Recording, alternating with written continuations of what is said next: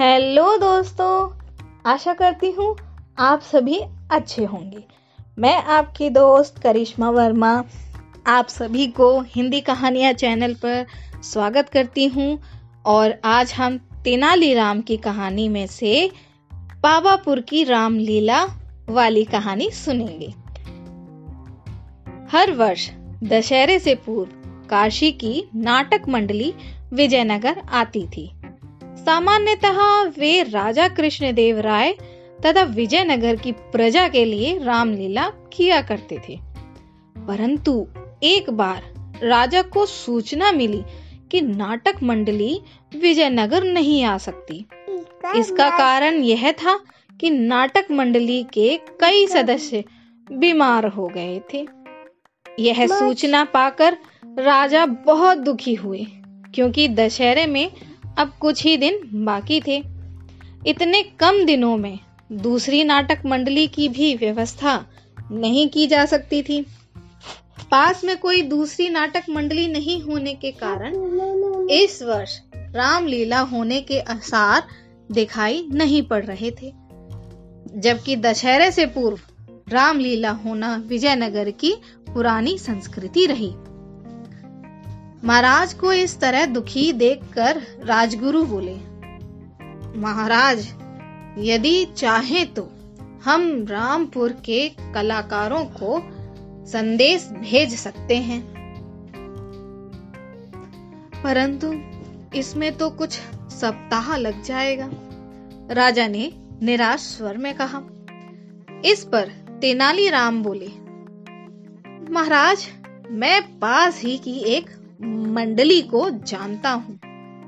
वे दो दिन में आ जाएँगे और मुझे विश्वास है कि वे रामलीला का अच्छा प्रदर्शन करेंगे। यह सुनकर राजा प्रसन्न हो गए और तेनालीराम को मंडली को बुलाने की ज़िम्मेदारी सौंप दी गई। साथ ही मंडली के रहने व खाने पीने की व्यवस्था का भार भी तेनालीराम के सुपुर्द ही कर दिया गया। शीघ्र ही रामलीला की सारी व्यवस्था होनी शुरू हो गई। रामलीला मैदान को साफ़ किया गया। एक बड़ा सा मंच बनाया गया। नवरात्र के लिए नगर को सजाया गया। रामलीला देखने के लिए लोग बहुत उत्सुक थे, क्योंकि इसके पूर्व काशी की नाटक मंडली के न आने की सूचना से सभी काफ़ी दुखी थे। परंतु अब नई नाटक मंडली के आने की सूचना से उनका उत्साह दोगुना हो गया था। महल के निकट एक मेला भी लगाया गया था। कुछ ही दिनों में मंडली रामलीला की तैयारी हो गई। राजा, दरबारी, मंत्री व प्रजा प्रतिदिन रामलीला देखने आते। दशहरे के दिन की अंतिम कड़ी तो बहुत ही सराहनीय थी। मंडली में अधिकतर कलाकार बच्चे ही थे। उनकी कलाकारी देखकर लोगों की आँखों में आँसू तक आ गए।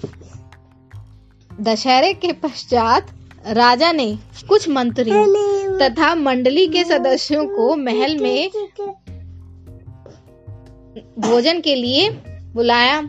भोजन के पश्चात राजा ने मंडली के सदस्यों को पुरस्कार दिया। फिर वे तेनालीराम से बोले, तुम्हें इतनी अच्छी मंडली कैसे मिली? बाबापुर से महाराज तिलानी राम के ने उत्तर दिया, बाबापुर? बाबापुर? यह कहाँ है? मैंने इसके विषय में कभी नहीं सुना। राजा ने आश्चर्य से पूछा, बाबापुर विजयनगर के पास ही है महाराज? तेनालीराम बोले।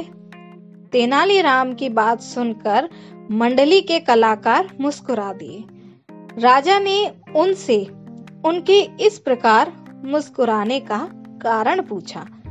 तो मंडली का एक छोटा बालक सदस्य बोला, महाराज, वास्तव में हम लोग विजयनगर के ही से ही आए हैं। तेनाली बाबा ने तीन दिनों में हमें यह नाटक करना सिखाया था। इसीलिए इसे हम बाबापुर की रामलीला कहते हैं। यह सुनकर राजा भी खिलखिलाकर हंस पड़े। अब उन्हें भी बाबापुर के रहस्य का पता चल गया था। धन्यवाद दोस्तों, इसी तरह की मज़ेदार कहानियाँ सुनने के लिए हमारे हिंदी कहानी चैनल को सब्सक्राइब करें और लाइक करें और ज़्यादा से ज़्यादा शेयर करें।